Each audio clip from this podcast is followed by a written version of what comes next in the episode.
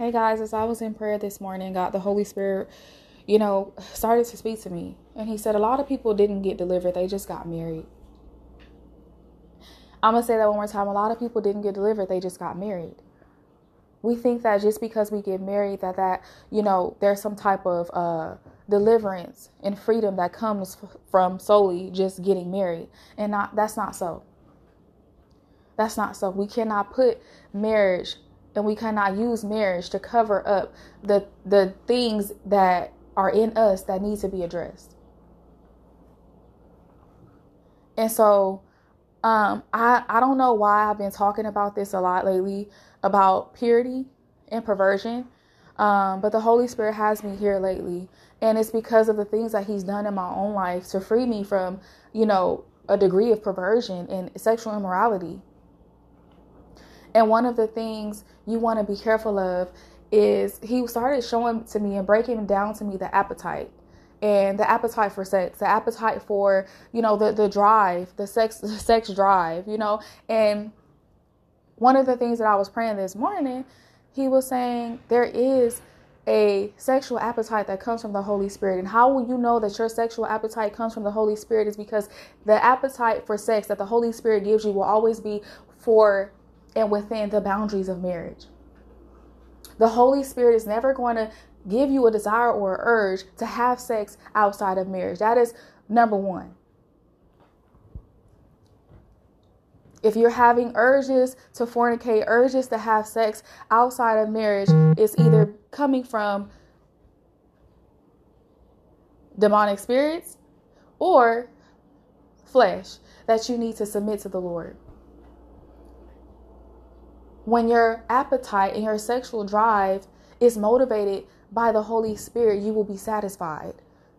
You won't have to go look for, you know, something that you have at home outside of home. You won't have to go outside of the home to get what what you can get from your wife or your husband. But when your sexual appetite is driven by demonic spirits and self and selfishness and flesh, you're not going to be satisfied. You're always going to feel like there's something greater outside of what you have at home. Because sin is never satisfied.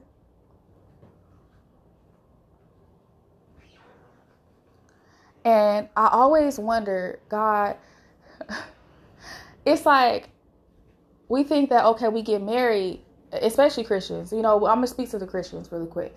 We, we get married and we think that, oh, okay, because I'm married, we just gonna have sex all day. We just gonna have uh, as much sex as we want to have, right?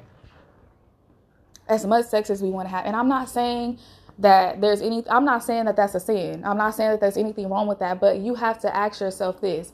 Let me ask you this, okay?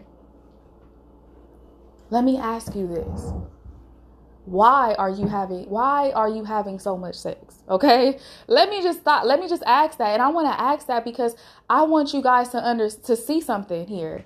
Because we have people that just it's like almost like they can't get enough because they're never satisfied. And i'm not saying you know deny your spouse of sex or anything like that or you know deny your spouse the rights to your body because when you become married the two become one and that body your body is not your own Okay, your body now belongs to, you know, your spouse. However, you know when a person is having when a person is satisfied and content and that desire to have sex is, is Holy Spirit inspired within the boundaries of marriage because it won't always feel like it's not enough for them. There's nothing wrong with having a healthy sexual appetite within the boundaries of marriage. What does that mean? It's it's enough. But you have some people that that's all they want to do. You have to do it all the time. Like this is this is just that's how you know that somewhere the appetite is not coming from the Holy Spirit. Not like that. I'm not saying that it's a sin or anything like that, but I'm just saying I'm just saying pay attention to your appetite. Pay attention to what drives you. Pay attention to the driving forces behind the decisions that you make, but behind your appetite.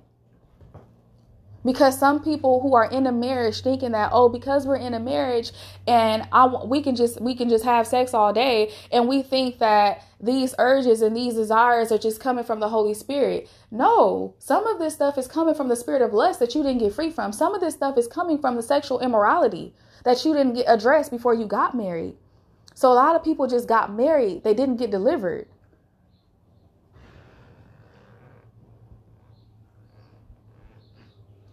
There is an unhealthy way to have sex. There is an inappropriate way, an unnatural way. The Bible calls it an unnatural way to have sex. And I believe you can find that in Romans 1. There is a wrong way to have sex. And how do you know? You that the number one indicator of the wrong way to have sex is you will not be satisfied. You won't be satisfied with your sex life. You won't be satisfied with your partner, with your mate, your AKA your spouse. I'm not talking to the boyfriend girlfriend situations here. Because nine times out of 10, if you're having sex outside of wedlock, you're not satisfied anyway. How do I know that? Because you're always, your eyes are always going to be somewhere else until you get in alignment with God's original design for sex, for intimacy.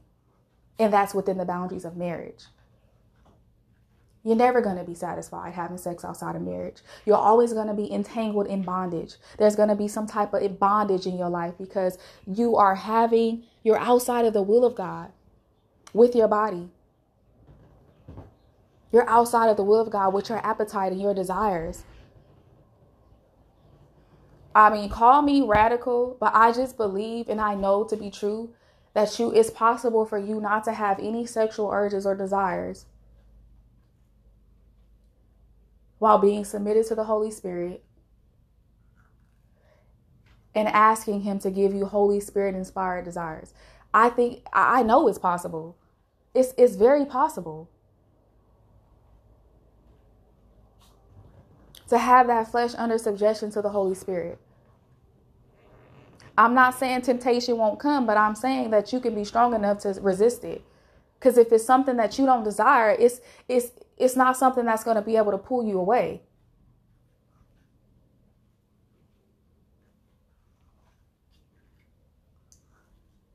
And so it's like, I just keep hearing hearty appetite. It's like so many, some men, some women too have a hearty appetite for sex. And they think that it's normal. They think that it's natural. They think that it's something that they can't live without. But that's that's a lie. I'm not saying it's wrong to have sex within marriage. I'm not saying it's wrong to have a lot of sex within marriage. I'm just saying we need to check the appetite. We need to check the driving force and to see if it's the Holy Spirit or if it's a demonic spirit or if it's just full of flesh and selfishness.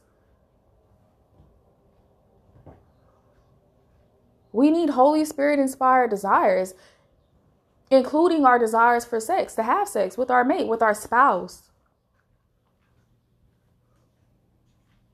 I mean, I know this may be too heavy for some of you guys, or maybe not. Maybe, you know, but this is this is where the Lord has me on here. Is somebody listening to this that needs to hear these things?